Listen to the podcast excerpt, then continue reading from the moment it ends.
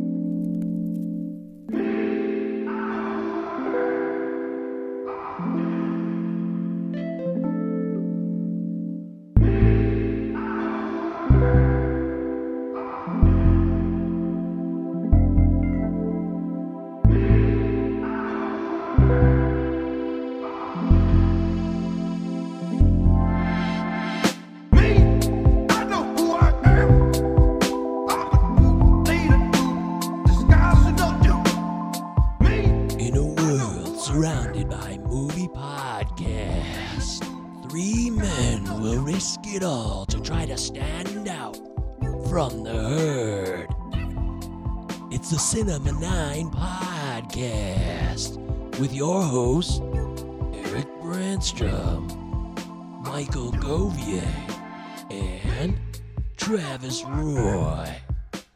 Coming to a speaker near you right now.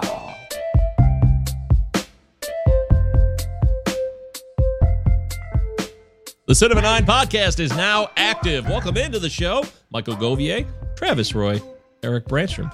Three men. Are we men? Uh, we are Devo. No, we're not Devo. Never mind.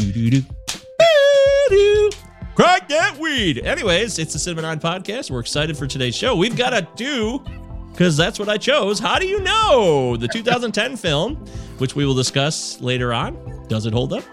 We'll find out. I got some text already from two of these guys, both of them showing pictures of frustration. So I don't know if this is Could an obvious anything. call or not. Yeah, it could be anything, but uh, we'll see. Yeah. That's why we do Yeah. it. We wait. We, like wait. Yeah, we, we send cryptic pictures to each other, anyways. I mean, like, like there's no there's no telling what they mean. They're just like emotional responses of our of us to something, and then we don't tell each other what it means. That's, We That that's is assume it's true. about movies, though. I like. I wouldn't like send you a picture of like my dad's cancer diagnosis. Like, yeah. wow, that's good drop, Mike. Hey, Well thanks. Well, Great gift, Dad. hey, great drop, Dad. Uh, I've been puking all day, so if I Oh, burp on the show, sorry guys. Uh, I got some belching. I got some gas in here. I don't know where it's from, but I'm doing my best. I'm here for you guys. We want to make sure we keep the show on Thursday as much as possible because you guys are creatures of habit. You love habit. Hell, we all kind of love habit. Actually, it's kind of cool. Bad. I will say this: five star review on Apple Podcasts would be really nice. Just something to think about. Helps the show grow and connects with people. We got a really nice review uh, the other day, so we want to thank you, whoever that was. Uh, love the show. Said glowing remarks, and that makes us feel good. So, having said that, Travis, do you rely on reviews for your happiness? Um, like movies, like movie reviews. You mean reviews for our podcast specifically? Is my Uh, Any every review, yeah, a movie directly review. Like, do you take movie connected. reviews about movies you have nothing to do with personally? Um, if I was at all involved with the film, uh, how do you know? I spent a lot. I spent a lot of today reading some reviews. I would, I would, I would take that personally. But Mike, I, I, I appreciate you uh, showing up while sick. I, I know things got jammed up a little bit last week, so I guess you probably didn't want to mess with that. But I appreciate you taking one for the team when you're not feeling tippy top. always appreciated. But uh, I'm I'm happy to uh, be here on a Thursday evening talking movies with two of my oldest friends. Do you ever do that thing where you know you got to puke, but it's not coming out? So you jump up and down to kind of like force it out. It, it works. Hmm, can't say I've ever Really? jiggled. Nobody? Yeah, to no induce vomit. Well, Yeah. yeah, it's like that. You always feel better. I personally, it's. I know a lot of people have drunk too much, drunk Mhm. too much. Yes, and they get Mm. hungover, and they know that a good puke makes them feel much better. It really opens up the day, and then you feel Mhm. like you could actually accomplish Yeah. stuff. Mm. Eric, I know Yeah. you know what I'm talking about, Eric. hmm Vomit talk here on Cinema Nine, Mike. Thank you. Hey, it's Eric, you human. Have for us? It's only human. I, I, You I'm don't have to mute of like- yourself anymore. You have a real microphone. You know. Well, I got. I also have like two loud little dogs and a baby, and I never know when they're going to make a, a sound. So I try to keep it cool. part of the Uh, show. but as far the as like throwing up, you know, I, I'm a, like if it happens, it happens. I think. Boy, I I just thought of a couple stories that I will leave because they're not stories for everyone to know. Hey, look at us here, by the way. Our pal Aaron Worley, who's going to be on the show soon. Bud. Hey, Look at that. Sup, Hey, buddies? Harlem Shuffle Girl. Boy, that was like seven years ago? Harlem Shuffle? Remember that? That's so dumb. Where the fuck is that Yeah. coming from? Ice bucket shot challenge. Let's do it. oh, not girl, hurl. Harlem Shuffle Hurl. Ice bucket challenge. Uh, I love how the ice bucket challenge. I love how that was like a huge success. Got a bunch of money, but they didn't do it again. Why? It's a one off. That's it. Yeah. That's the thing about viral stuff. You can never do it again. Why is that a written rule? I It's fucking know. dumb. Well, like, what is the Charleston going to come back in a TikTok video? I mean, like fads. How, how much do they like repeat? I don't know how much they The can. Charleston didn't garner over nineteen million dollars worldwide, like the uh, ice bucket challenge. They're just like, yeah, it's over. Like no one cares anymore. Yeah, so Oh, I well. did it again. Uh, that's a good point. That's a really, I like that point. Well said, sir. Well, Uh, by all means, pick up another charity Yeah. of your choosing and start dumping ice all over yourself and see if it takes off. Yeah, it was Why not? heart disease, cancer. These things are still out there, man. So we got a lot of work to do. There's just, there's other diseases too. You- There's, there's plenty to choose from. He's right. Doesn't sound like you're up for it though. I'm getting the No, no, I'm busy, Yeah. busy. Oh, I understand that. Uh, Too busy to take pictures yeah, of myself dumping ice on my head. Aaron will be on the show uh, soon. When we, we're doing our guest rotation, we're going to be stepping up the guests more frequently, having them more often because there's a lot of people out there who love movies, and we're doing like an exchange program. We connect with people on other podcasts. We talk to people who love movies, and I think through that we'll have growth for the show. I think it's going to be fun. I'm I'm looking forward to it. I think it's a good call to uh, you know spread the wings a little bit, and it's nice to have you know friends, make new friends, come on the show. It's great. It's great all around. So I'm looking forward to having pumped. some, some more Yeah, people on in uh, the future. Aaron and I usually are pretty similar in our in our movie liking, so I think it'll end up. Being a pretty good I was going to say, where are you going with that? That's funny. Oh man. Sorry, is that too personal? I thought it was funny. I bet Aaron's laughing right now. Aaron's always laughs at everything. He's got a great sense of humor, and that's why he's going to make for a great Cinema Nine podcast. I'm really excited for it. In fact, If you laugh at everything, do you actually have a great sense of humor? Though I, I, I beg to differ. You're in, you're undiscerning in that point. You'd be Yeah. like, Yeah. like It's Eric makes the psychotic. charge. Eric makes the charge that I like all movies. For instance, Yeah. that would be, you know, like that would not be very discerning if that were true of me. Yeah, it's true. If I I, said if, I, if I were to tell you, gentlemen, that my house is on fire currently during the podcast, and you started laughing, I'd, I'd be disturbed. I mean, yeah, should- you I should be. regret what I said there, and Aaron would probably disagree with that. Aaron does have a discerning sense of humor, so Aaron, if you think I'm putting words in your mouth, Travis is clear to the air. My apologies. Aaron already sent me his movie of choice, which is way Oh, ahead of boy. schedule. So Yeah, yeah. He told And me. I've never fucking Wow. heard of it. I've never heard of it ever. What? So this is it's a deep cut. I think it's a deep cut. Well, it's- we got some time on it. He might change his mind. We'll see. He's it's true, time. Aaron. You could change your mind because you got some time, but this is one of the earliest submissions for a guest we've ever had. Anyways, we love the enthusiasm, we love the passion, and that's what we do here at the Cinema Nine podcast. Enthusiasm, passion, and Movies? Probably a movie or that's two. good. Yeah, movies. That's perfect. I was gonna say wisdom, but I don't know how wise we are. So Oh. vomit, uh, 9-11, uh, Paul Schrader, uh, Diane Keaton. Diane Keaton. society, big tech. No one cries like that, Diane Keaton. What are you doing? You don't just. No one wakes Oh, up and Jesus. cries. No one wakes up and wails. They wake up and cry, but they do not wake up and wail. That's yeah. I mean, it's for comedic effect. I get it. Uh, anyways, Aaron says he laughed at Travis's comment, so that's good, Travis. Look, so he is laughed. me. Did he discern the laugh though? That's what I want to know. Having said that, Travis Roy, let's get into quarantine viewing picks. Uh, what you been watching, man? What are you recommending for the masses? Oh well, I've I've uh, I'm on summer break, so I watched a, little bit more than usual. Um, I'll kick it off with uh, I don't usually do TV recommendations, and I especially because you know I don't really watch a lot of TV. Uh, it has to be pretty highly recommended. Um, Mike, you've already recommended this. I'm here to say the hype is real. I've watched all but three episodes of the first season of Ted Lasso, and I fucking love it. It is, it is, it is so good.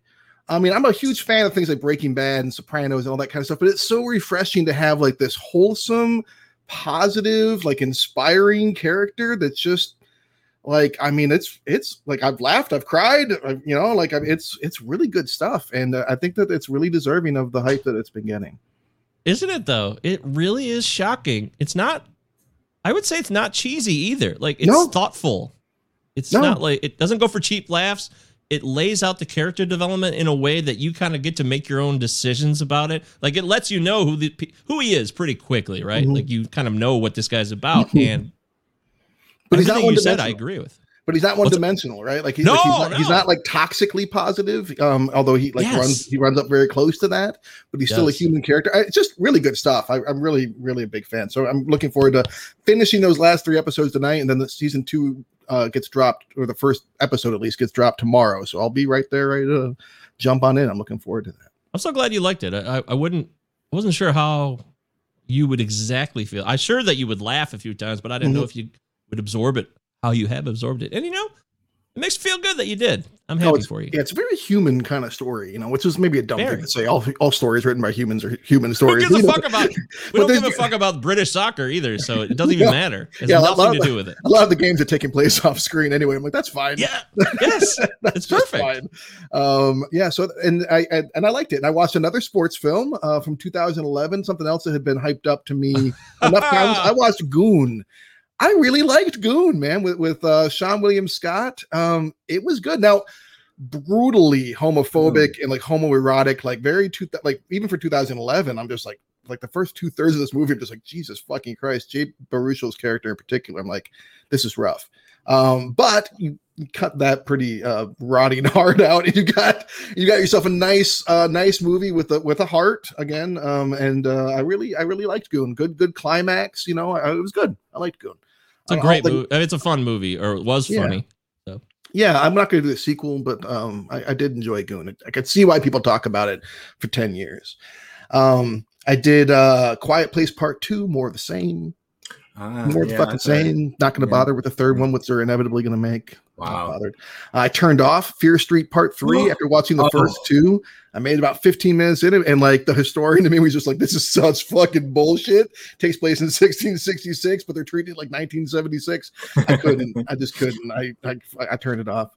Um, have you guys uh, seen this movie, Abe and Phil's Last Poker Game? By any Never even heard of it. Yeah, I hadn't heard of it either.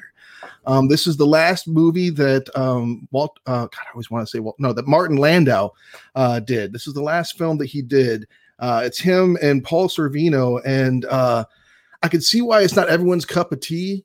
It's really brutally honest, and it's about like two guys who become friends in an old folks' home, and it's very much about like like what happens if you if like they're two very different guys. One's like the sports guy, one's like the cerebral guy. But either way, like what happens to men who like place so much of their self and and their virility and when they can no longer get it up so it's very much about sex and like um like the like what happens in old age and like when you can't fuck anymore um and it's but it's funny and kind of sad and and and and it was good i think i mean like mike i know you like movies about older folks like seniors seniors uh and and eric i know you like martin landau so i might i might recommend this one to both you guys Walk in the woods. That's about old people.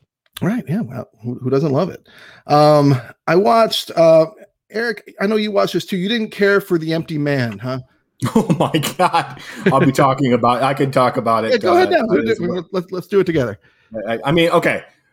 James Badge Dale, uh, yeah, he's a good actor. The guy's He's a good, great right? actor. Yeah, he's, he's he's, he's, solid. Hold the dark. He was fucking fantastic. Oh, yeah. Uh, I found him catatonic in this nothing protagonist role in an insufferably long, horrible, boring film, The Empty Man. But it's it's got it's getting a cult following for some weird reason I just don't understand. So this was recommended to me by by a friend of the show, Eric uh, Aaron Worley, aka Chud Bud, who knows his stuff when it comes to horror, and he he really loved it. And I gotta say, Eric, I really liked it too. I, I mean, I I thought the cast was strong. James Badge Dale again, like I liked him from um, Standoff at Sparrow Creek, but you also got Marin Ireland who did good work in The Dark and the Wicked last year. Um, and you have Aaron Poole, who I hadn't seen since The Void, which I, I really enjoyed. Um, I could see where, for you know, like I, I, I could see where a lot of people wouldn't like this. I, I think that a lot of people would find, like, some people are going to want like this kind of Slender Man ripoff and be disappointed in its kind of um, ambitious scope, and some people are going to be like, oh, this is like a this is like a people are taking this horror movie seriously. I should watch it. Then they're going to be like, this is a little light for me. I could see kind of like I could see this does seem like kind of a nichey kind of movie, and the people that like it, I think, are going to love it because I really enjoyed it. I'm going to watch it again. I was actually kind of surprised when you were burning it on Facebook the other night. Uh, I thought it was I thought it was really strong. Um, but the big for me, the Bring main it. the Bring main it. reveal. I went to the movie. I realized I had not gone to the movies with another individuals in three years. I went with a, with friend of the show Unbelievable. Christian Haraminsky to see uh, the new Nicolas Cage feature Pig, and I And don't, I don't want to subvert. I don't I mean I don't want to like I don't want to raise or or give any sort of expectations. Um, but I will say that it it defied mine. I fucking loved it. Oh my god, I um and since I was there for the, with someone who I was like since I didn't go alone to the movies for the first time in years, I actually had to like do this a couple times because there were tears. I, I cried at Pig. I'm unashamed to say. Um, I'm going to strongly recommend Pig, wow. and uh, that's my that's my Wow. recommendation for the. So, so this the day it hit theaters. Clearly, I, I jump on my television. I'm like, all right, I'm watching this right now because it, like I've it. been able to see every single Nicolas Cage. They've been begging me to rent them for like ten years, the day of release, but it's nowhere except in theaters. Yeah, and the buzz streaming. is out of control. People are saying it's fucking awesome. I, I really loved it. Oh, Who's Wow. the filmmaker? It's the first Talk- time out. It's his first time. uh, I forget Unbelievable.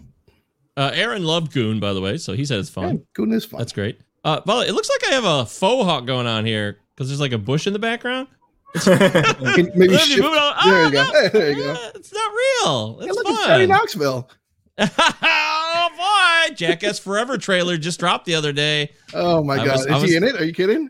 Oh fuck! So the whole big deal. I'm going to talk about this real quick. Geriatric The- jackass. Everybody's in it except Ryan Dunn, who's dead. Ten years later, I think they're doing is like a ten year tribute. That was the original idea. Died tragically in a car accident in 2011. And Bam Margera got booted from production back in February because he is fucked up. He's got a lot. Fucked up. He can't stay sober.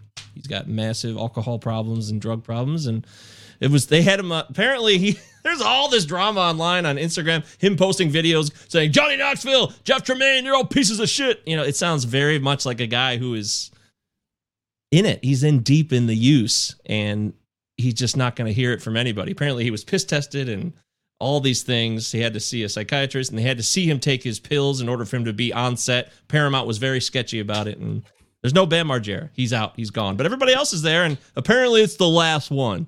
Like Motley Crue went on tour eighty thousand times after they said it was the last one. Couldn't, couldn't be less interested in seeing that. Ah, you know, I, the Jackass crew, kind of in a way. I mean, we're not stuntmen, clearly, but it always reminded me of like us and our friends. Like, if oh man, if we had done something cool like that, I always like their camaraderie, and they all they all stayed together as friends for what you could tell. Yeah, sure, it's no, I mean- stupid shit, but I like stupid shit. It was great back in the day. I mean, like I liked the CKY video when it, the skating video when it first came out and all that stuff. Like that stuff was all pretty classic, but you know, I kind of outgrew it. Not Oh, to it's be that guy, but I You mean, can be that guy. not interested in watching people like break bottles over their head or whatever the fuck, I, or let alone paying for it. yeah, apparently Steve had the worst concussion of his life on this one, and that's not funny, really. So, yeah, it's not funny to um, me. I don't know. yeah, I understand what you I mean. wish there, them but- well. I, I wish I wish them well. And to Yes. those that enjoy the Jackass movies, have at it.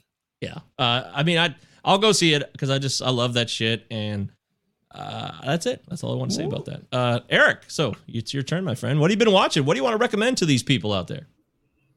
I'll save my recommendations toward the end because I, I watched a lot this week. You know, I, I took a look at uh, Wild Hearts Can't Be Broken. you know this movie? It's a fact based story of Sonora Webster, who like she did horse diving like in the 1920s. Yeah, yeah, yeah. I've seen this. Yeah, uh, I mean, it stars the the absolutely lovely Gabrielle Anwar, uh, and I mean, if you're into movies where horses are forced off 60 foot cliffs by circus performances, you you, you might you know you might like it. Uh, it's it's kind of sweet in its own way, but this practice is just so like bizarre to watch and understand as an actual concept that it's hard to get behind the the movie. But uh, I don't know, uh, I, I, liked it okay. I got myself into like a Bette Davis kick because Ant was watching them, and like we just watched one after the other after the other, and this is an incredible actress. Like uh, we watched like four movies from hers from back in the day. Of human bondage jezebel which was my favorite a marked woman.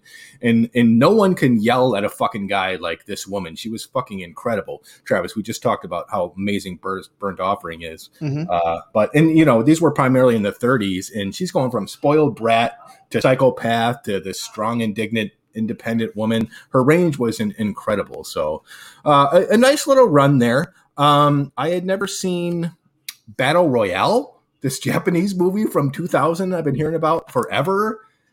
Have you seen this? It's it's it's really fucking weird. It's like it reminds me, yeah, it reminds me a lot of The Long Walk. I mean, my favorite Stephen King, Richard Bachman book. All these kids just forced into this tournament where they have to kill each other until there's one last survivor. And there's some interesting social commentary about how kids treat their parents and how eventually uh, it's going to lead to absolute chaos when the youth takes over. And it's it's fucking wild, man. I it's on Tubi, and if, if you're in like a like a fun action like thriller mood, I suggest giving it a look because it's it's pretty solid. I stayed in uh, Asian cinema with 2016's uh, The Wailing, South Korean horror. What'd you think? Wow, loved it. It's So fucking awesome. I, I mean- yeah, I talked it up on the show before. I think it's one of the best horror movies I've ever, ever seen. you know, I'm sitting there watching it. I'm like, God damn. I mean, God bless this movie. Like, movies don't, uh, for some reason, not a lot of them, their intention is just to scare you, not just like to, I'm like, I like to have fun just as much as the next guy, but a lot of horror movies are like, they're fun to watch, but they're also scary. Something like this is just like, gives you that sense of dread you sometimes need in a horror movie where you go in just, you know, wanting to be scared and it gives you that, that emotion loved it so much, man. So beautifully made. Uh, and I, I took out a lot of documentaries. Uh, my friends, Between the World and Me is from 2020. It's this moving lyrical documentary about the African American experience growing up in inner city Baltimore. Talking about Aaron, uh, Mahershala Ali, Joe Morton, Miles Dyson, Angela Bassett, uh, just these beautiful stories and poetry about inner city life in that in that city. Very You moving. call the documentary. guy who plays Miles Dyson by his character name from He, Terminator he 2? did both. I mean, somehow Joe I did. Morton and the character Morton, of Miles Joe- Dyson both appeared in this thing. No. Wow. Joe Morton as Miles Dyson gives his I don't uh, know. thoughts How on much longer Baltimore. I can appear in this documentary? I don't know how much longer I can live in Baltimore. but no, it was a really beautiful uh, portrait of, of life in that in that city that's that needs a lot of help. Leap of Faith is a documentary on The Exorcist, Oh, and you know I'm a big Bill Friedkin fan. this guy's out of control. He's 85. He's like, you know, I'm hyperbolic. This guy's like the most hyperbolic filmmaker of all time, and, and you know, it's no easy feat to be more than than me at that. His stories are insane. He's justifying like slapping Ellen Burstyn in the face, just justifying like like No. just like putting his actors through all of this shit. You know, unpleasant. Yeah, yeah, yeah. But Yeah. the, the movie's uh, incredibly uh, amazing. This, these stories he has, I've never heard before, and I've heard everything there is to know about The Exorcist. Somehow they squeeze uh, much more trivia into this hour and a half. So I dug the film on Shudder. Um, the Power of Grayskull.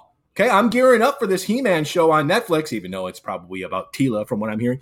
Uh, so it chronicles the evolution of the He-Man character and its influence on toys and television and pop culture.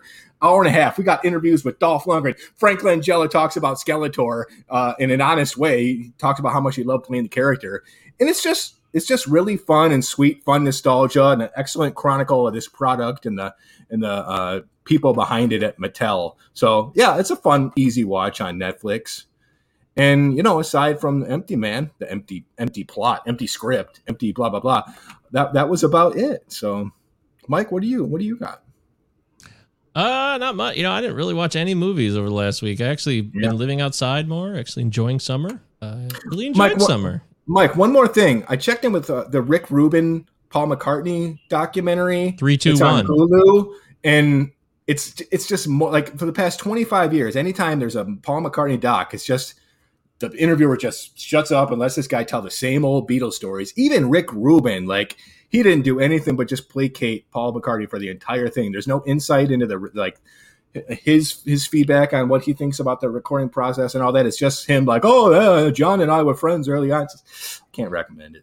Oh, wow. Uh, Aaron says the He Man doc is great, so he's supporting you. He also said earlier that Battle Royale is fucking great. It was banned for many years for child violence.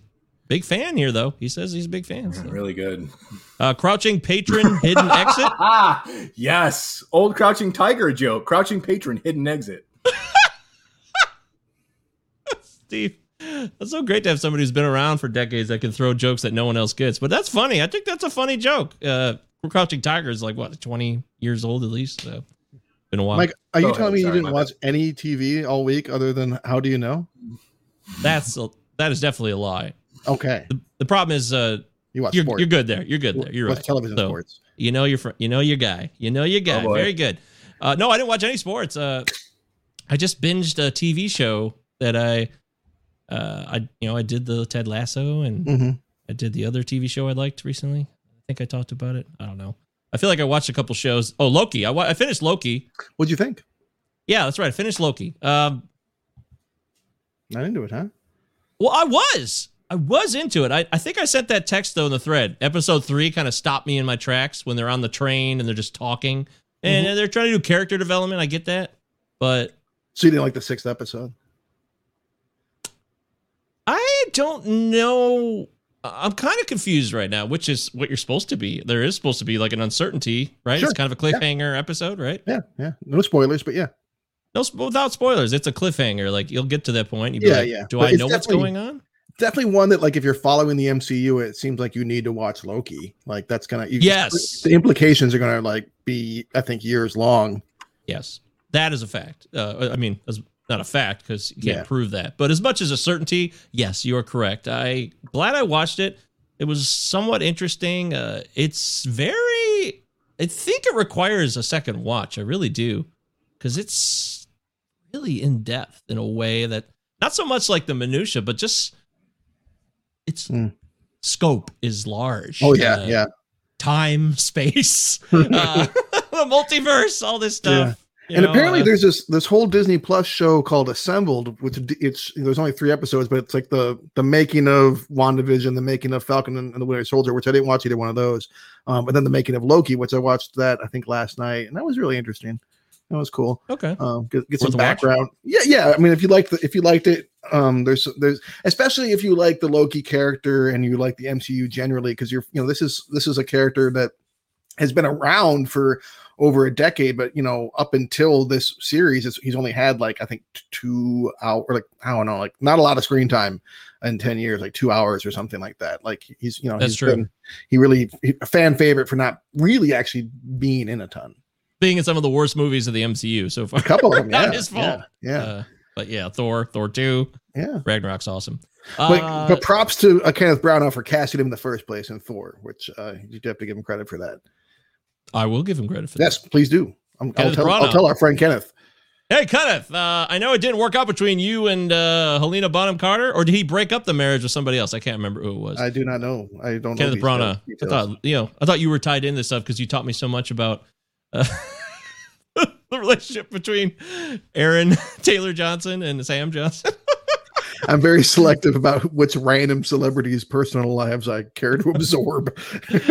uh, that's oh, that's what it was. Yeah, Emma Thompson and Kenneth Branagh were married in the '90s, and then Kenneth Branagh had an affair with Helena Bonham Carter. And then when Helena Bonham Carter was cast in the Harry Potter series, Emma Thompson was like, "Oh, there's going to be trouble," because they were there's a lot of bitterness there. But they cleared it all up. They were adults and they were professionals. They worked it out. I thought that was pretty cool.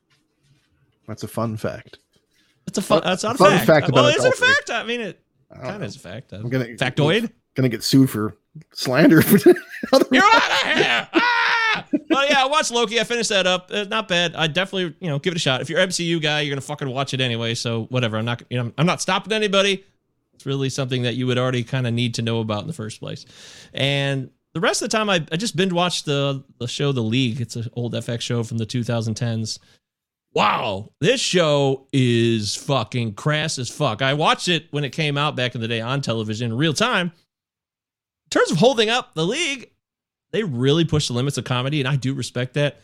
But woo, you were talking about the homophobia in 2011's Goon. Yeah. Uh, the league has a tremendous amount of homophobia, but they're trying to make it sound like it's cool, but it's not. So That's what Goon was doing too. Like at one point, he beats a guy up for like making fun of him for being gay, and it's like, yeah, that's that's cool, but you're still using all kinds of really gross terminology and jokes here. yes, yeah. Paul uh, Scheer, Paul Scheer, who I love. I think Paul yeah, Scheer yeah, is very he's great. very funny guy. He's the butt of like all the jokes on the league. He's like the liberty of our friend. you know, even though he's just get attacked by he gets attacked by everybody all the time. And I felt bad for him, but all the jokes most of the time are homophobic. So I don't know if that that doesn't fly, it doesn't hold up. And that's something that uh I understand, but I did watch the show and it's just like mindless TV. So I'm not recommending it. I'm Ted Lasso wouldn't approve. I mean, he would find No, that dis- fuck distasteful. no. I know. Damn it. I, I think about that show. I kind of don't want to do anything that would disappoint Ted Lasso now. I know. I totally agree. I told Leanne, I'm like, I watched the show Ted Lasso, and I'm gonna start changing my life. Be a little was like- kinder. Yeah, was like, I got so much work to do, man. I'm way behind in life right now. really was that profound? It's fucking weird. I, I I've totally, had a I'm- day watching it. I can't pretend like I haven't. I'm not. Yeah, I'm with Travis. I'm not kidding at all. It's pretty weird, but also very inspiring. And Mhm. you know, after the last year or so, inspiration is nice. It's a good thing to have. Yeah. All right, there it is. Uh, yeah, I didn't watch any movies though, so I guess I just kind of slowed my roll and got caught up in life. You I will tell you know, right? I did. All right. I, I uh definitely went back and watched How Do You Know because that's the focus of today's Does It Hold Up 2010 film from Jimmy Brooks, the legend. Our, our- the legend, I would say it's fair to say he's a legendary Oh, human sure. being. I just have to make those old sucking it up lessons work for me now. Like like when we lost the NCAA championship by one run, and and instead of having some self-pitying, self-indulgent Kleenex party, we did a little good. You know, there were these kids there, and are you bored? Transfixed. Cut it out. I don't understand what you're doing. These cannot be moves. Do I sound like I'm feeling sorry for myself? No. Because Go ahead. No, come on. You were saying? It's just that most of the girls I play with, you know, when they're done playing, they their plan is meet a guy, love, have a baby, go back to grad school and get a job. I, I mean, I'm doing those things, but my problem, my challenge is. Oh God, shut No, me no, up. no, no, shut me no, no, no, no. I think you're saying exactly No, what you need to be saying. can't Just let it out. this Just anymore. talk. Come on. Otherwise, disease starts. Oh, why to. don't you shut up too? What the hell do you know except for looking at me like you're Bambi? Have you ever seen that movie? Yeah, it's, it's a wonderful film. I own it. Terms of endearment, good as it gets. The Simpsons. Other movies also. yeah, I mean uh, Spanglish. You know, not bad. Yeah, it didn't it didn't do well. Mike, just for Yep. the record, you've you've seen How Do You Know twice? I have. I've seen it more than twice. Okay. All right. I think I've What? probably seen it four or five times. I've now seen it twice. This was my second viewing today. Oh. Um, yeah. You wanted to double check. Well, I mean, I always watch the movie, you know, with the- of their of our of, of our selection. Like I'm never, I, I'm always I always watch it right before we do the show. I mean, that's like, Oh, oh yeah, yeah. Well, I thought you did. You watch it earlier in the week, or you'd seen it once before? yeah, I'd seen it once before. I watched it like a year ago or less. So, like, Oh. fun, funnily enough, um, this movie came out in 2010, but during the pandemic, I don't remember which month, but at one point it was in Netflix's top 10 viewed movies of of the day for like weeks. Like it was just like dominating for whatever reason. Like it just kind of was trending and trending and trending.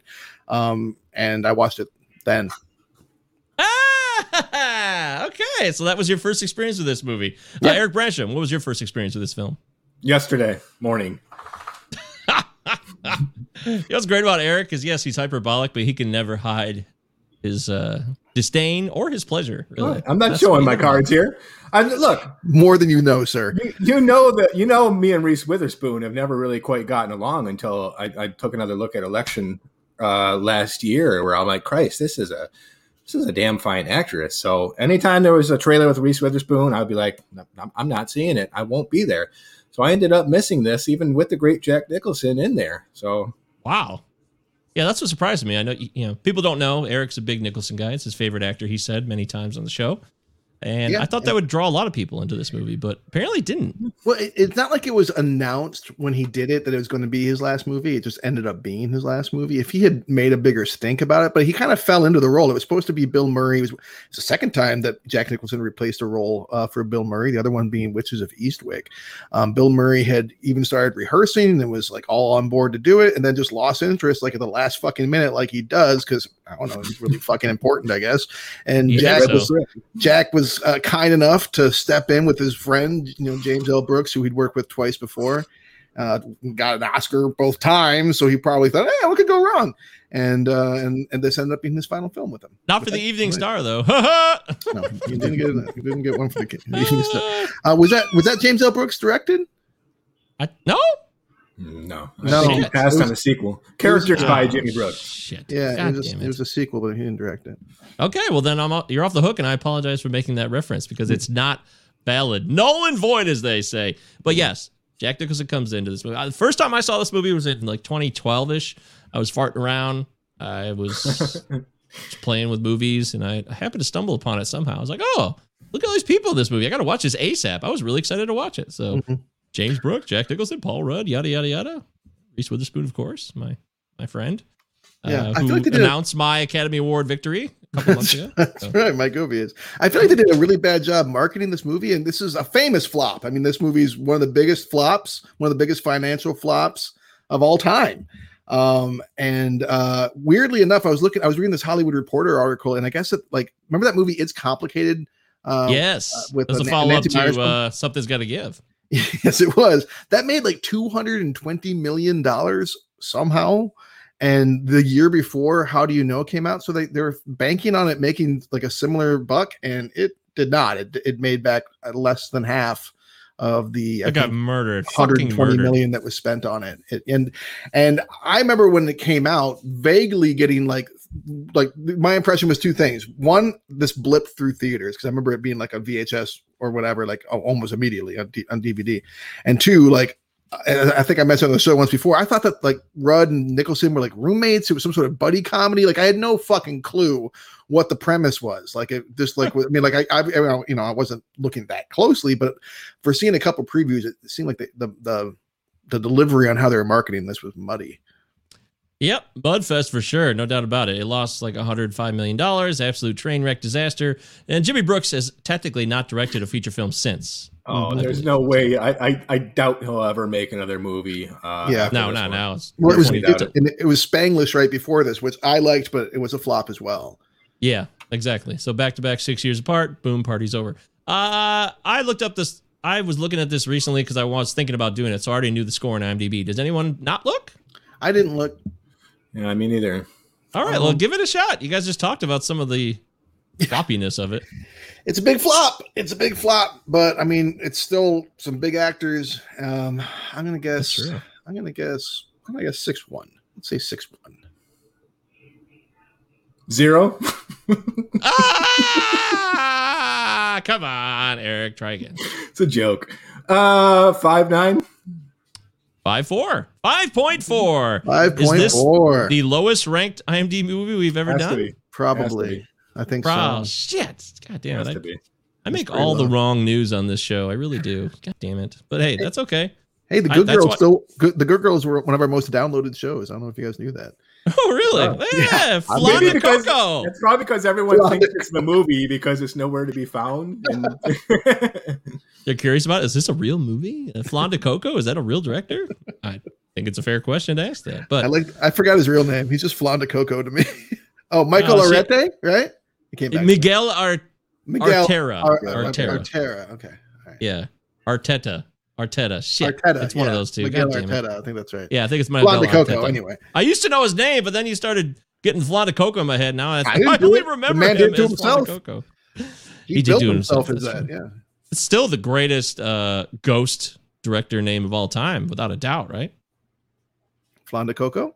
Yeah, Oh, Like a Ghost. Oh, oh, like a name. whatever you want to call it. I thought you were like Pen name. di- he directed the movie Ghost. No, he didn't. Whoa, we did that movie. we also. did that. We did That that movie. Yeah, check that out. We did a lot. We had a lot of fun with Ghost. That was actually back to back supernatural thrillers, I think. So, anyways, uh, we checked the reviews here on Rotten Tomatoes, and as Eric already texted us quickly, quite quickly in the text thread, thirty-one twenty-five. Right, Yeah, I think you're right. 3125 is pretty pretty low. that's an even score. Thirty-one for critics, twenty-five for audience. So, uh, that's not good. Uh, That's surprising. I mean, even with two things surprised me uh, about the the box office and these reviews. I mean, with any syrupy Reese Witherspoon or, or even general rom com, it seems like audiences are going to show a little mercy and they're at least going to go to the theater. I'm just so clueless about what happened here. Well, we're gonna find out with some of the reviews here. Uh, Bill Goodykoontz. Yes, his name's Bill Say it again. Bill Goodykoontz. Goody Koontz. Is that like a Yes. hyphenated name? Like goody, No, goody? it's not hyphenated. Goodykoontz is one word apparently. He's a he works top critic at the Arizona Republic. Some of the bits are funny. Every now and then they're sweet. Performances are okay, and really, with this much talent involved, it's hard not to be disappointed in that. Okay. Oh. I mean, All right. Yeah. Um, I, I don't want to speak didn't for he him. just say it was kind of good? yeah, And then it was that he was disappointed in that. yeah. It's hard not to be His expectations were better, bigger. I guess he had high expectations. I don't know. Uh, Goodykoontz is his own guy, and Goodykoontz does what yeah, he does. Goody Koontz does what Goodykoontz does. yeah. Uh, Goodykoontz.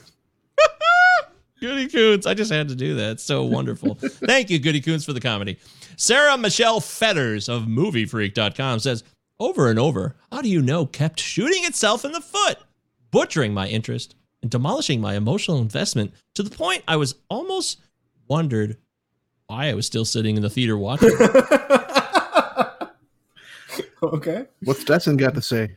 That's what we really want to hear. I know. I, we all want to hear from Destin. It's very important to us. Destin is a unique human being, and we love you, Destin Thompson. You still have an open invite to come on the show anytime. Anytime. We'll. d- It could be any day. We'll do whatever needs to be done. We'll drop everything we're doing. He's already sure kindly given us the brush off. Let's just be happy that he follows us on Instagram. I figure if you push him enough, you know, if we keep pushing it, I I, don't I think know we're going to get there.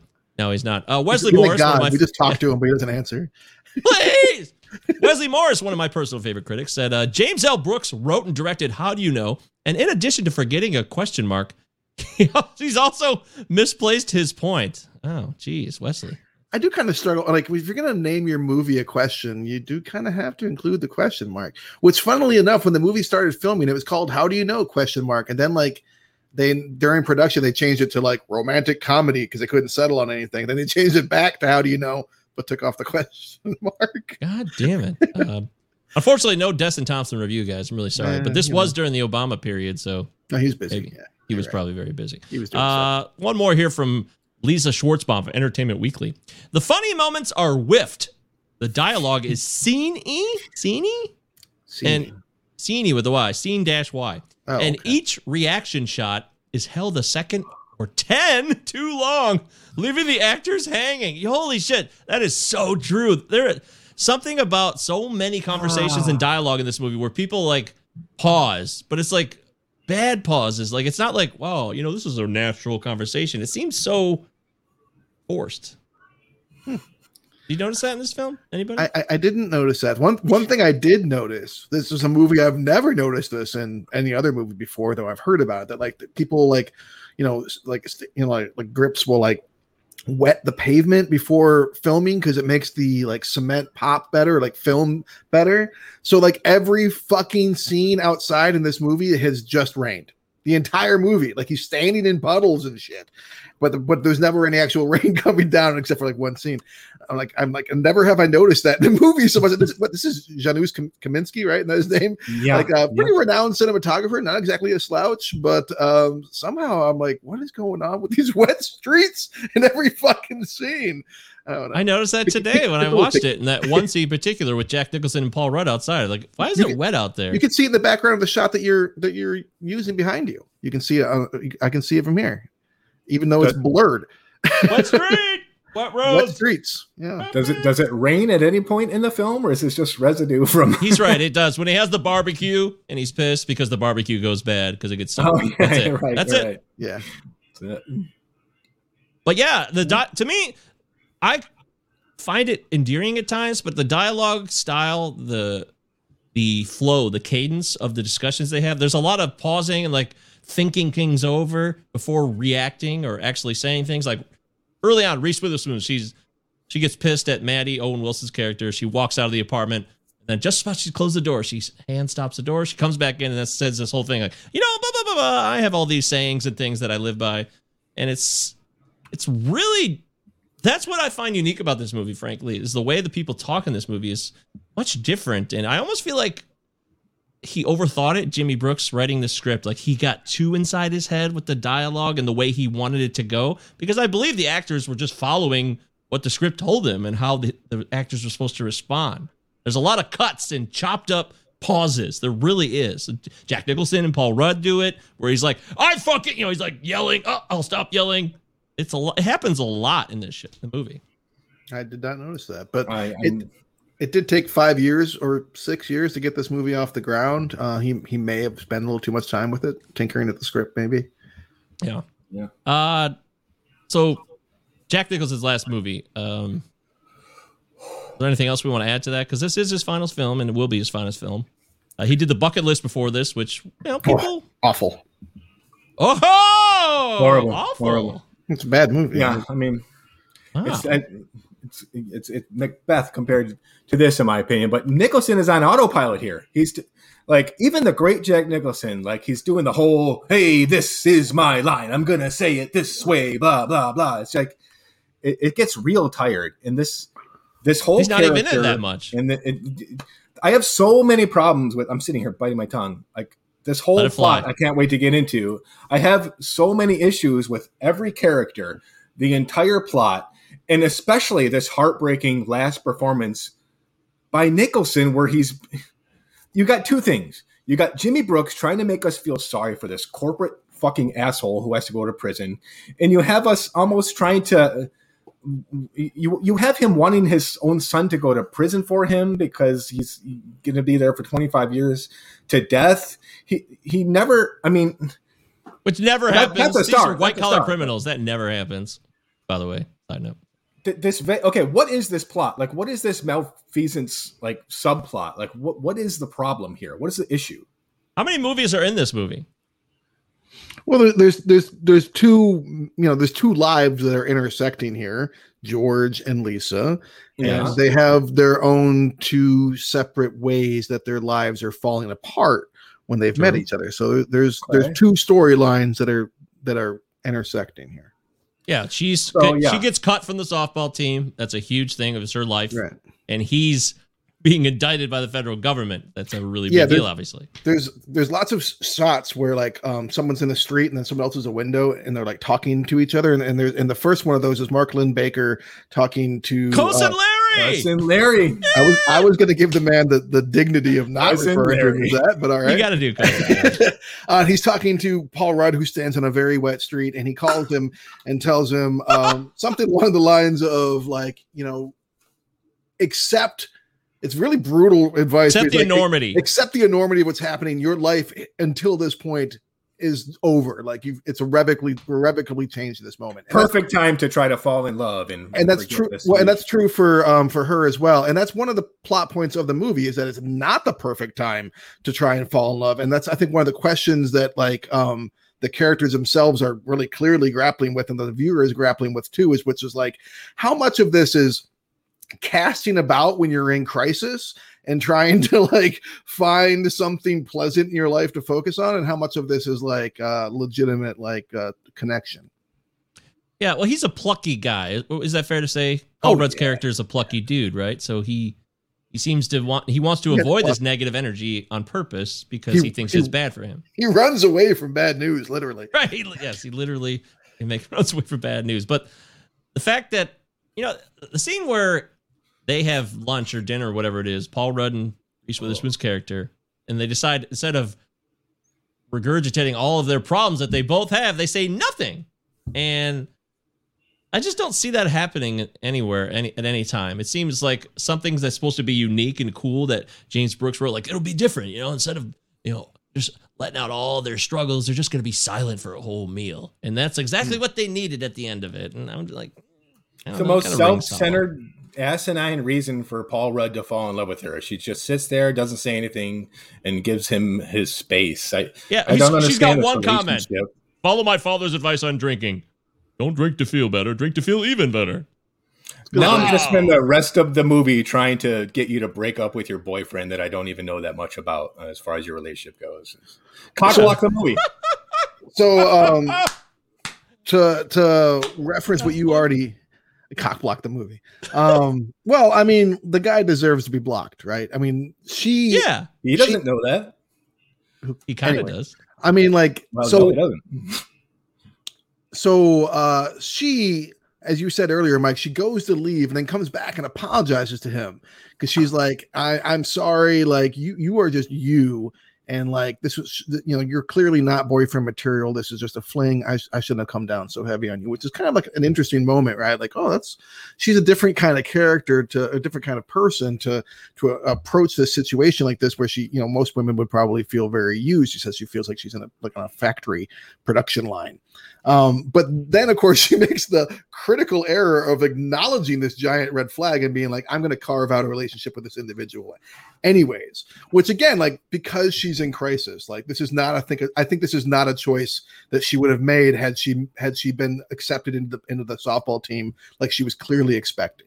They're both doing the same thing. They're avoiding these issues, this big, Right. big moments in their life, which uh, is supposed to be like a treatise on, hey, this is what you do. You try to try to avoid things you life. Don't try to just take it all on at once. Maybe this is a new approach, or is is it supposed to be, hey, this is dumb as fuck, and these both of these people are in denial, and denial is a dangerous game, and you got to keep it real and just be honest about what's going on in your life. I don't know.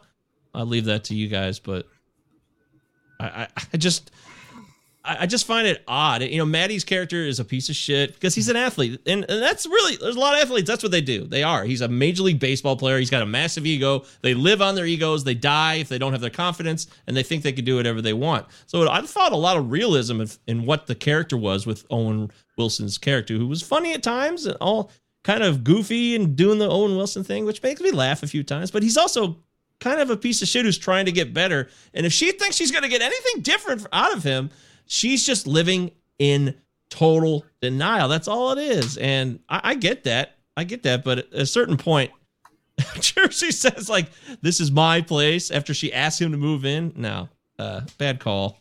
Uh, Yeah. Very bad call. I do think that he's uh yeah, I mean he's he's he's an interesting character because he's clearly shallow, but he's also like trying to improve upon himself in some ways. But like his his what what's a big step for him is like laughably shallow to any normal person. Um, but even like compared to his teammates, he's a fucking you know a, a, a knight in shining armor. Uh, Oh, Dominic yeah. Lombardozzi, I think his name is, pops in for one scene because the question in the movie is, "How do you know? Like, how do you know if you're in love?" And the answer is, you wear a condom when you fuck other women. That the That's answer right. is given to us. Anonymous sex. Anonymous sex. And yeah, I actually give Owen Wilson credit because this was cast as an athlete, and he doesn't look like an athlete, though pitchers don't always look like superstar athletes. But without his earnestness, this would have been even worse. Believe me, I really think that he brought something to the character. He really did. I'll give him think you're right. I think you're right. He was also, you know, maybe a, a little older than I would expect a pitcher to be.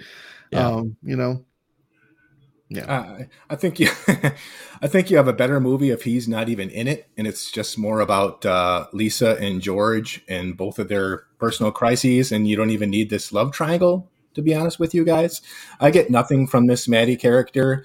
Uh, even even Lisa, like she seems to be kind of okay. In the beginning, she gets cut from the team and then and then about like 20 minutes later she's cracking jokes. She's just fine. She's like hunky-dory i got groceries.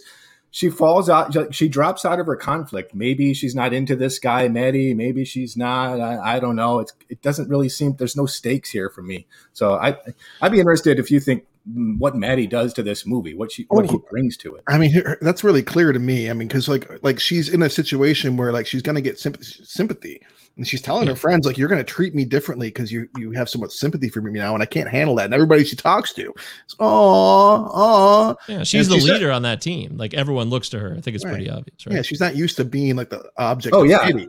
It, wo- works great for the getting cut from the softball team, but then she spends an uh, like an hour, another hour of the film with with Matty, just like not really liking him all that much. Well, that's that's one of my points is that like she recognizes that he's not boyfriend material, then tries to make a boyfriend out of, boyfriend out of him anyways. And good thing no one's ever tried to do that ever, right? Because that's completely far fetched. You know, it would only take place in a movie, right? oh, of course, we've all fucking done that. We've all done that. Uh, I find that, you know, like what is he? He's a fucking roadblock. He's an impediment. He's the one adjustment in her life that needs to be made so that his her life can, can be bettered, which is one you know one of the points that um, Paul Rudd's character makes about Plato. So I mean, I, I, he's, he's the antagonist, and he's a very gentle antagonist, really. Yeah, yeah, exactly. But let's Very identify one of the important points that need to be made about this film. That something, I mean, something's going wrong here in the background, off screen. Uh, all this money was given just salary. A huge chunk of it was just for salary for all these people, and there was reshoots. They Not reshot the beginning and the ending. I think uh, for for Yep. various reasons. And oh man, Reese Witherspoon trained for literal months, Months. hours a day, softball training to Oh, look did like a professional athlete. She gets 10 seconds on screen catching a ball at the very one of the first scenes of the movie. That's it. That's it. That was So- time wasted. Man. Now, okay, can you can you name name three movies right now about a, a, a female athlete? Can you do it? Because there's an see, um, opportunity here to have to have one that could be Eddie really good. What's the Goldberg? Elliot Page uh, roller derby Whip, movie? whip it, whip, Whip it. it. Oh yeah, whip it. Yeah. Um, the Michelle, Page. the Mi- Michelle Rodriguez boxing film "Girl Fight," I believe it's called, right? Mhm. And Enough then million, with million dollar Lopez? million dollar baby. Uh, Yeah. Pretty good. Yeah, th- well, those are three good ones. And I just- uh, yeah. When this started, I was like, "Oh, I'm on board with with this whole deal," and then it's just over like that, never addressed again. Paul George doesn't say anything to her about her baseball career. It's just gone, and and I don't really know why. Do you because guys think there was is a over. completely different Hey. movie here though? Like James Brooks had a whole different vision and things just got fucked up or no? Um, I do hear that like um one of the complaints I think from one of the producers or like somebody who was on background, I guess actually was saying like in one of the interviews I read that like he was really meticulous and slow. Like he's famous for moving really slow during filming. And you know, again, that might be why he's not been doing much. I don't know that, especially when it comes to like a romantic comedy, like we can't have this take a full fucking year, man. Like we got to pump this shit out. Amazon Prime is on top of us, you know. like um, can't have that. And and and then also like as far as the film now. On one hand, Loki got suspended. Like they ended up taking a lot longer to make Loki than they had intended, and that paid off. They were able to like really tweak it and work well with it to the point that like I'm a little concerned that they won't have the time to do that in, in future seasons of these MCU shows. Um, but on the other hand, like you could end up with something a little overwrought, a little overworked, that like that spontaneity is sucked out of it. Yeah, he's like we all know, you know if you've watched Good as It Gets or any other movies by him, it's these neuroses, right? He creates characters with these specific traits, especially Sure. good old Melvin Udall, who has Yeah. you know he's full on OCD, but uh, the other characters all have these little neuroses, and he does that pretty well. But in this movie, it seems like he just turned it up to ten, and uh, it's uh, too much, too much, man. You got you got opportunities for like. Sorry, Travis. No, but no, go ahead. For, for for exactly what he's known for, which is this, dr- uh, you know, a blend of dramedy and, and tender character studies with with the self discovery in them. You have all these, and for me, the big missed opportunity here is is with the Nicholson character because one of the things or that relationship. One of the things I like that this movie kind of posits is how far are we willing to go to protect you know the people that we love our kids or our parents. Mhm. and i think of a movie like say anything where the john mahoney character he's he's been indicted and he may have to go to prison. And this is uh uh ione skye's hero. And how is this going to change the relationship and the the semblance of trust? But in here it just becomes like this i don't know dad. Like I, I, if she loves me you can't- do it. You're fucked. And it, it'd be different if we had the dad say like, like son, like I, I, I, I've lived my life or some something like that. Not maybe that is that cheesy, but just just something different other than your dad hoping that you'll go to prison so he won't. It's just it seems very infantile to me. I, I disagree because I think that like um, otherwise you remove the stakes for the George character. George has to come to this decision on his own, which ultimately he still puts it in someone else's hands. But like he's like he's willing to make that sacrifice for his father. I will give up years of my life, and God knows what would happen to someone who looks like Paul Rudd in prison. Um, like you know, like Boy. he's, he's willing to he's willing to, he's, he's he's willing to strongly consider doing it unless there's like a, chance for like for something substantial in his life. So I mean, I think I think that um, you know, in just making that choice, at least uh, he's he is overriding his father's needs. He's putting his own needs first. When he which he seems like the kind of guy that doesn't typically put his own needs first, and kind of like it lets himself be beat up on, and like he probably. Had she not entered his life when she did, the Lisa character, uh, I think he would have just fallen on the sword from the get go and been like, "Oh, that really sucks. I'm going to hate prison, but I love my father." You know, I'd say thank God it paid off and he didn't have to go to prison, but I'm still kind of unsure because at the end, he announces his love for her and she kind of looks at him like he's got lobsters crawling out of her eyes. There's no kiss and she doesn't even say anything. The movie ends. They So do. I- They do kiss. They kiss before that. hmm. Yeah. They kiss Uh, before that. Hang, hang- for me. hang on, hang on, hang on, hang on, hang on, hang on. She is not ready to say "I love you" to this dude. She's like that. That would have felt ingen- disingenuous to me. Like she that she was simply not ready for that. But like, but she is. She does get on the bus with them to go l- let move forward, which is enough. Like I, I- I don't think that it would it would it would not have made sense for her to be like, "I do love you." Like it's just too soon. I think it was the script's responsibility to get there because Paul Rudd would have said that probably like the scene right after the lunch. And then he spends the rest of the movie chasing this girl almost psychopathically in, in order to get her to break up with her boyfriend and go out with him. That they never catch up in their relationship, which just makes it unromantic and awkward for me. What do you mean they never a- catch up? Well, she, they don't seem like they're on the same page. He's head over heels, and she's like, "Well, I don't like him. I guess you're okay." Well, she's used to dating athletes too. That's one thing we got to remember. Like she mentions that early on, and so this guy is a different thing for her entirely. Apparently, according to this minimal background that we get, Hmm. right? Mm, mm. But I, Okay. I, I can see your point there. I, I, I think about broadcast news too, and like Holly Hunter is like Yeah. this really, uh, like really well done. Like the characters he write like that, it's just out of control in this movie. Everybody, everyone is up to the tits. They're just fucking on tilt. But Kathryn Hahn might be the best part of this whole film. I She's really think that she's great in this movie. She's funny. I laughed. I liked her every time she came on camera. Was in a scene where she's trying. She wants to tell him so bad, and he's like, "No, no, no, no, no. The only thing I have is that I haven't done anything wrong." And I like mm-hmm. that. That was that was like a meaningful and legitimate exchange. And every time she's there, I, I dug it. So I want to give her kudos for probably being the best uh, performer in this movie. No, I agree. I think I think that it's roles like this with not, not the first one that she had. She was also in uh, Our Idiot Brother with Paul Rudd, um, but she um, And Wanderlust. yeah, and Wanderlust with Paul Rudd. You're right.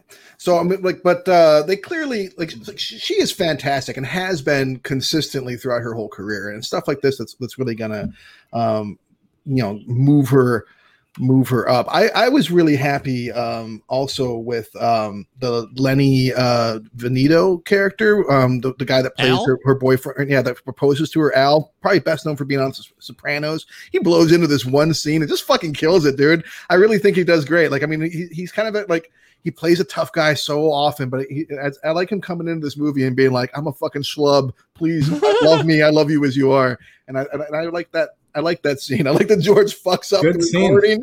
He fucks it, Ah! and they have to redo it, and then they kind of have to end up having this moment between him and Lisa as well. Yeah. Like, but even though you're like as a like even the audience, you're like, "Fuck, George, you fucked it up!" Like, but it actually becomes like an opportunity for the two of them to experience something together. I, I, don't know, I like. I think that background though would help with the people who didn't know him coming into that. I think that would actually add to what you said there. You know him, you remembered him. If people didn't know who the guy playing Al was, be like, "Oh, I'd never seen this guy." I think that background may has a little more meaning to it. And uh, I also I feel like Kathryn Hahn knew that she got cast in a James Brooks movie. This was right after Step Brothers, so Mhm. that was like a big boon for her.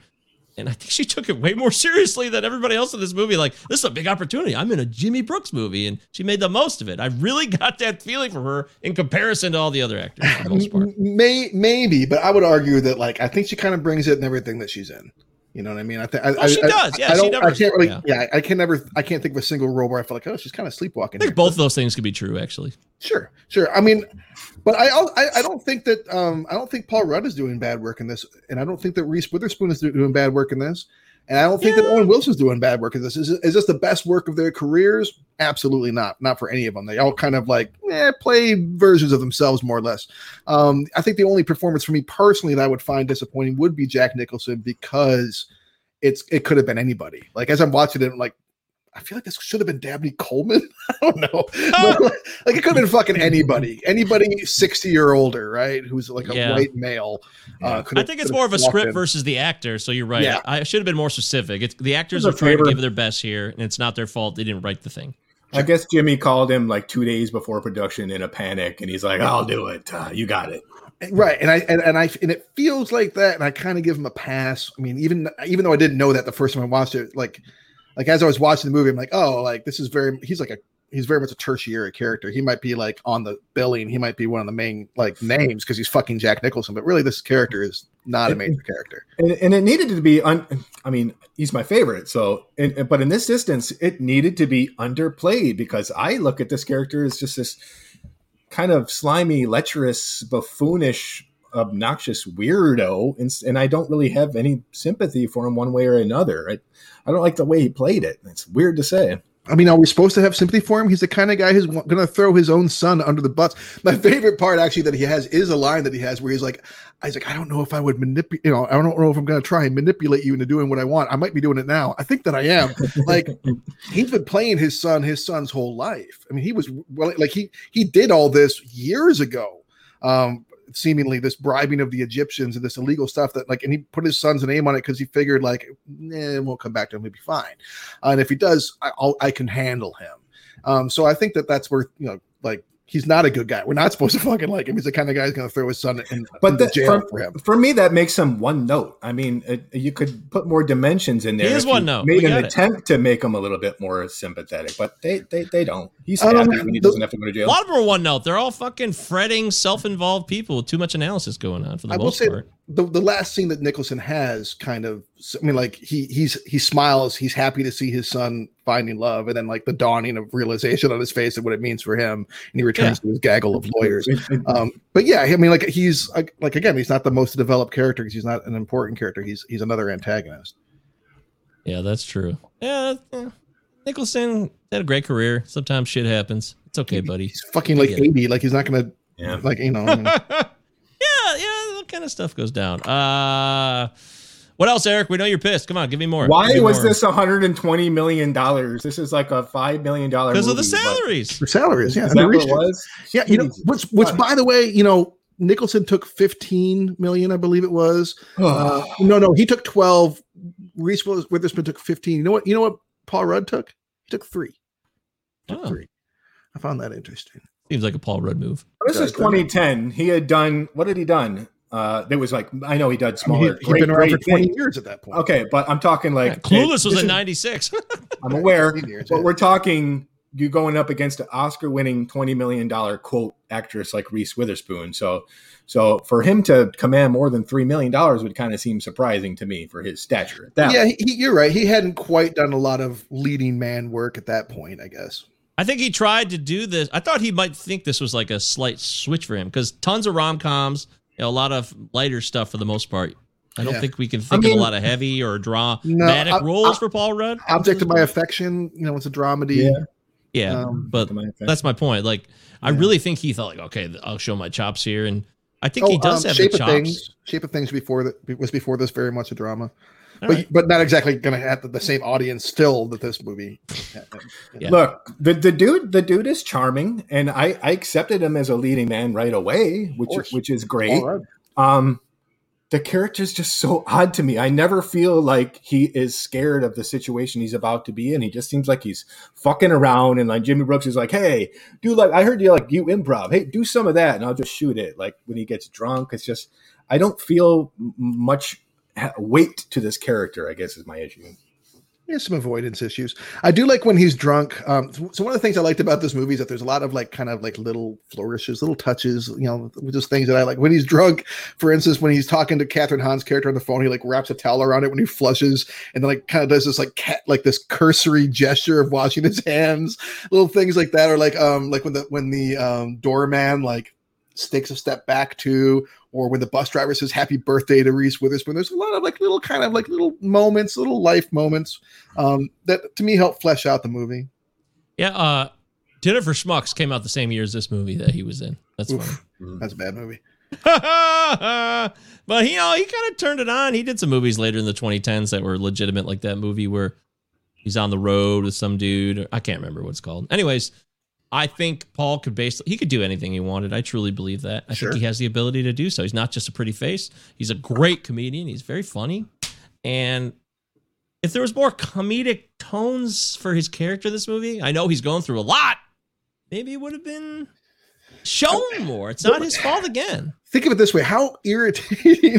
sorry, but how irritating would this character have been if he'd been played like, say, Ben Stiller probably would have played it, right? The frantic, kind of anxious, like what the situation kind of calls for. But instead, like he's in La La Land. He's in avoidance mode, um, which to me like makes it a lot more viewable. If he had been like at his fucking wits end, I mean, he clearly is. I think he plays it pretty well actually because he's still likable Yeah. despite being uh, in the worst situation in his entire life. Um, so yeah, I could see where this could have been played where it's more clear that he's scared, and I, I think would have not made for a very fun rom com. We talked about. I wanted to talk about the branches, though. You have these two movies going on. I still see it as two movies. I know they intersect and connect, but you spend a period of time with Matty and Lisa for like 20 minutes. It seems like that other movie is like out of sight. They're like developing the relationship. They're talking about moving in together. They have the conversation in the bullpen, and then he has to calls her on the phone to say, "Move in with me." And there's like 20 minutes that go by almost. Yeah. It feels like before we go back to the other movie. Like, oh yeah, we got this shit going on now. And the, this is the editing, pacing, and selection of scenes and how it was ordered is really where I think this movie gets kind of fucked. I also wonder how much I, I- now. So Owen Wilson and James L. Brooks have a lot of history together um, because of Yeah. of Wes We Anderson. talked, we talked Right, about we that talked- on the Bottle Rocket Rocket, episode. Right, but but I don't think that they'd actually worked together before this, right? Like tech, technic. I don't think they actually like as they would have known each other and like executive produced and that kind of stuff. But this is the first time I believe that they worked together. Not And as an ki- actor. Yeah, you're right. Yeah, and I kind of wonder if one of the things that took longer than that was supposed to in the filming was that like he liked working with Owen Wilson and maybe beefed up the character a bit more than he needed because the movie is two hours long when it could have easily been a buck 40 buck 45 probably. And um, a lot of that Matty stuff would have ended up on the on the, ba- the cutting room floor if it had been had it been played by like James Marsden or something who I love but but you know Yeah. a, a less of a name or maybe a, a name that Brooks would maybe probably been less excited about working with. Not to not to pick on James Marsden again I think he's No, great. I, I, Oh, perfect. Well, yeah, I don't know uh, where to go from here. I mean, we could talk forever about Jimmy Brooks. He's done so much for American comedy, going back, I think, to the Mary Tyler Moore Show, and then into Taxi and The Simpsons, and he's given us is a not lot a of retrospective, fucking though. Right? fantastic. Well, Yeah, we we always try to touch a touch base a little bit on on the filmmaker. No, he's. I mean, we all. I think all three of us have enjoyed. We all agree that "Good as It Gets" is a great movie, classic. Yeah, yeah. No, I mean, I, I think I think the man did. There's, I think that most directors that are good, writer directors in particular, and auteurs typically have three or four good movies in them that are usually released around the same time frame. Um, I think that when the same is true when it comes to bands and stuff too. I think that there's like a window, generally speaking, where an artist or a group are going to like create good work. Yeah, That's what "Good as I- It Gets" was. Was the end of that win? It was the very kinda- end. And I I kind of think that's so. Yeah. I, my, I think my point is kind of that is is he clearly had petered out, and a lot of these lines just seem like early '90s, like cute movies, like these these like. like the- These these sweet, cute, overconfident lines just seem stuffed in, and it's just it seems out of its time and, and out of touch to me. Well, I don't. I mean, I will. I'm gonna give him credit for the writing of the Lisa character. She's a strong, Mm-hmm. independent female. She doesn't have to get married. She says when she has that little bit about talking about all these other women are faking it. I really was actually I found that kind of profound. Yeah. She's talking about other people saying they want to get married and have kids and live this normal life. Yeah, I, also like that she's a very complicated character. She's she's she's has depth. She's not she's not one note. Yeah, I- the- the- there's hints of his ability and talent still in the writing. I- But Jimmy right. gives her such fantastic lines as uh, "Do you have nibbles?" So I, I don't know. Oh, I hate to on. disagree with you guys, but uh, She was it's that point exactly. You have this seed where okay, am I? Do people pretend to be happy, or are they actually happy if they lose the one good thing that works for them and have to maybe settle on something else? I don't see them exploring that. Even when Kathryn Hahn and she witnesses this beautiful moment, yeah, you They get don't this explore it, smile on right. her face, but it's not explored. I, It's not really explored. I agree. It's a nice line, but it's not explored. That's the thing. There's too much going on here to get enough depth from anybody. I do think that there's um, some pretty decent lines peppered in if we're going to talk about dialogue and James L. Brooks um, uh, writing. I, I, the Tony Shalhoub psychiatrist showing up briefly has a line that's a little trite, but I mean, I don't know if there's better advice. She asked him for good general advice, and his advice is, um, what is it? Uh, something like Ask for what you want. figure out what you, figure out what you want- want and learn how to ask how to for ask it. She for says it. that's really hard. And he's like, well, yeah, you know, this is hard work. But I mean, like that's I mean that's that may be trite, but that's really fucking good advice. And and also uh, Jack Nicholson, his dad, the dad character says, you know, anger can be useful. Watch out for the bitterness. Like there's some, I think there's some good little gems in here. There is. That's the Lisa thing. also has like a hundred post-its on her mirror of Mhm. this like sagacious wisdom that I don't see her ever even attempting to use or, or, or so offer other people. Clearly, I- you've never lived with anyone who who does that. Then, huh? no, I know. Okay, haven't. well, I have. Yes. And I can promise you that they don't. They, the, the reason why they post that shit everywhere is because they need to be reminded to follow that shit. If they need, if they didn't need to remind themselves of that shit, they wouldn't fucking post it there. And she u- does use it, Eric. We already talked about that. When she comes back into the apartment early on to apologize, she has this thing like, uh, I always, I can't remember what the thing was, but it was like a proverb or a, a line that she would use from the mirror. So she does use that stuff. Hmm. She uses it a couple of times. It's part of her character. And I think that's well done. That, that's nitpicking. I don't think it's really that big a deal, but those people exist. They very, Oh yeah, these are not just random ass like low hanging secret people. They're everywhere. Self help, self care, self improvement, and fr- frankly, self care is something that we should all take seriously. There's a, been a huge gimmicky thing that's been done with self improvement, calling it like that, self help, which has been played out by assholes who exploited it. But caring for ourselves is something we always should do. And I think that was her goal. She's trying to take care of herself, but she's also wiping away the tears. Right. And she dismisses mental health counseling entirely in Tony Shalhoub's scene, Mhm. which is disappointing because she probably could have used that. In fact, Well, I know she could have used and that. she even comes back to be like, actually, I can see the value in this. He's like, yeah, that's, why- that's why I can do it it. does make me laugh. Yeah, it's like, oh, Tony Shalhoub, so so so short. I want more. Um, yeah, there's that's that's some cameos. Dude, we got a uh, scene with the clapper in it. Weren't we Oh. just talking about how the fucking clapper I mean- is not a thing? God damn it! I made a note of that too. The fucking clapper, man. No one uses this goddamn thing ever. I think Fuck, may, man. hopefully this is the last movie, 2010, that it happened. Nah. Please be the end of this, because I bet if we could, I bet we could find a movie after 2010 that has it. I know it. I just know it. I don't. These old fucking producers hang out for too long, and they saw a commercial in 1988, and they're still using the clapper. Ugh. uh, we've talked about this movie a lot, though. We started a little bit earlier than we usually do, so I think uh, unless there's anything else you guys want to cover, we can pull the plug. Um, no, I I better think, stop now. I think I've said my piece. Eric, you want to go ahead and lead us off since we're already pretty clear where you're going to be going with this, anyways. It's a gigantic, uh, it's a horrible loss for this studio. $100 million spent on this uh, cloyingly lollipop script about these, uh, this, these, just these odious characters, in my opinion, that aren't, my opinion, these characters aren't written well. It's just like shitty sitcom writing. Uh, it, it, I'm embarrassed for these actors. I'm, I don't know what to tell you. This is my opinion. Uh, I, I agree with Christy Lemire from What the Flick. She says it feels like three bad movies stitched together somehow. And I agree with her. I mean, I pause this film like every 15 minutes, and the characters were pretty much in the same spot they were the last time I stopped the film. I don't see many arcs here. I find it so overconfident and and is flippant and and not funny. It's one of the worst movies I've ever seen in my life. uh, you go try yourself.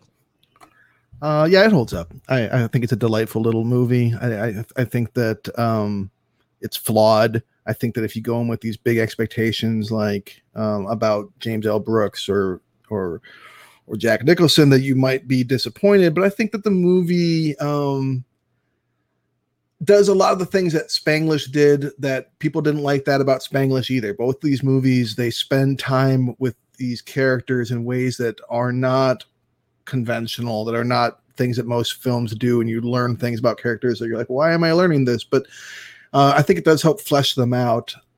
So yeah, I, I, I, you know, it's just the greatest movie of all time. No, no, is it? The, sh- should it have been one of the biggest flops of all time? No, I don't think it should have either. I, I enjoy this movie, and I'll, I'll watch it again. Well then, uh yeah, it's a flop, but flops I really don't like the business talk. I mean, I'm not in the business. I know Yeah. we talk about it and it helps us rank stuff, I guess, but I don't give a fuck about that. Yeah. Who cares? Sucks for you if you put a lot of money in. I mean, that's a bummer. But for me, a movie could be good, it could be useful, it can provide value, and it could be a total bust. And we've had a lot of movies that become bust that become, you know, cult classics. So it's it's a it's a bummer that it has this tag and it, it actually does more harm obviously it always does more harm when these tags get hit on these films we, we thought we talked about another bust maybe over the last 20 i mean heaven's gate um, heaven's gate Well, I was going Right? to say, um, Sure, killing them softly was a it was a big Exactly, bomb yeah. recently. Yeah. you're right we just did that last week and we didn't even well at least i wasn't aware initially of how bad it was just you know it was loathed um but heaven's gate was like a you know absolute legendary shit bomb and eric loves it Love he it so pushed much. it on us and it took me a while to get there i know travis and you liked it right Yeah, and and I and I think that this movie in a lot of ways did the same thing that Heaven's Gate did. That like it, it took many years, but eventually it found an audience. Like there's a reason why this movie trended in 10 years or 11 years or so after it came out over pandemic. Like it it's a it's a kind of a fluff little film, but it's entertaining. in box office, Mike. I mean, that mean that means absolutely. I, I feel bad for people that lose money in financiers, but that means absolutely nothing to me. I I've seen so many movies that got a billion dollars that I think are absolute trash, and they Yeah, greenlit a honestly. sequel that weekend. Yeah. More Avatar movies. Does anybody in the world want Does more anyone even like Avatar? Have you ever met anyone that likes Avatar? I've I've never, met anyone seen it. who talks about saw it. Avatar. We got to bring it on the show. That'd be a good one. You're right. I've never seen it, and nobody talks about it. Those are both true. Uh, in the end, you're right. It doesn't matter. And this Netflix Weird Awakening, I didn't know about until I checked out my, uh, you know, some minor research about the film, and that's cool because I think people really found a lot of solace in that, especially if it was during COVID, which it was. People stuck with their own thoughts, home alone a lot. This movie, a lot could be quite relatable. Several of these characters, most likely to people. So Life in Crisis. yeah, exactly. It's not James Brooks's best, but I've watched it enough times where I'd, I I do have some issues with some of the dialogue seems forced at times, or the way it's done, the way it's, the way it goes, the way it flows is weird at times. But I think this is honest writing, and the fact that people are like this, they are, and as Travis said very clearly and well, conventional. You know, this looks like a mainstream movie, but it kind of isn't. You know, Mm. and I think it's uh I I enjoyed it enough. I think it holds up. I know, yeah, it's got some issues, but I think it holds up. It's, uh, it's a nice little film for me to throw on. I I admit it. I like all the faces I see on the screen, so that Mhm. kind of keeps me in it too. I'll admit it. I'm a sucker like other people. I'm not. I am not special. I'm a regular human being. So, I'll throw it on. I'll watch it. You're special to us, Mike. Thank you. I wasn't looking for that, but I do appreciate that. Thank you. uh, all right, there it is. So hey, it holds up. Uh, Ted Lasso wants you to be reminded that you're special. So I thought I should. he does. Yes, he does. That's true. We got to start our own Diamond Dogs, dude. That's what we got. Oh wait, you might not have got there. Oh shit. I'm not Sorry. there yet. That's okay. All right. That doesn't mean anything. Won't change. I'll figure it out tonight. I'm You will. Yes. tonight. Yes, you so will. It's not a big deal. Yeah, it's not a crucial moment. Trust me. Uh, okay, we did it. Yay! How All do you know? Well, put a question mark on it. Maybe we'll find out. But No, no, no. We've already been over this. You you wear a condom when you fuck other women. That's how you know. oh, yeah. That's right. I forgot. God Don't forget, it's, it's plain English. Not they're not coy. Lombardozzi's finest hour right there on celluloid. Uh, there it is. So next week we go. We have a guest next week, right? We have a guest Uh, next Night. week. Next week, uh, I'm sure I'll give him another introduction um, next week when he's actually here in person. But my friend Donnie Richmond, who I went to film school with many years ago, he's got a 20 years ago. 20 years ago.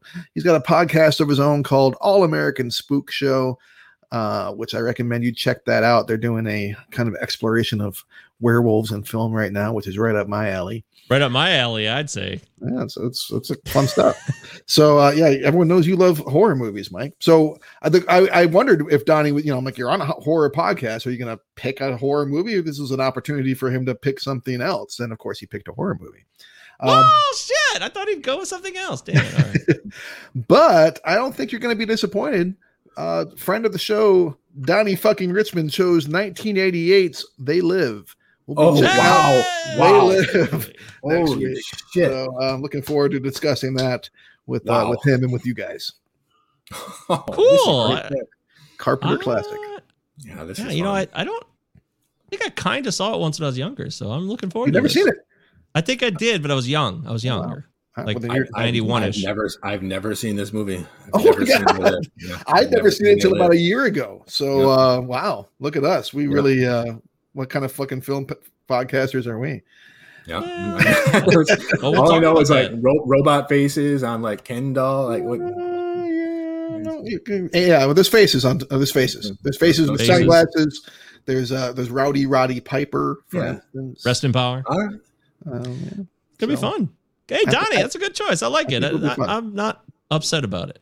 No, I, I'm I feel good about it. Yeah, Good. that's Good. like I feel it could have been like some super super random horror movie I'd never even heard of ever. Which you know I would have watched it, but this is cool. I like to be exposed to new things, and They They, Live. Live will be our main event next week for Does It Hold Up on the Cinema 9 podcast. Of course, you can email the show, cinema9pod at protonmail.com, or you can just say hello to us on any the myriad of social media platforms that are available to us in this modern age. It's pretty exciting and uh, it's going to be a good time. We hope you enjoyed the show. We always love connecting with you guys. So thank you for your time and energy. I think that about does it. Well, that'll about do it. Thanks, everyone. Okay. Bye bye.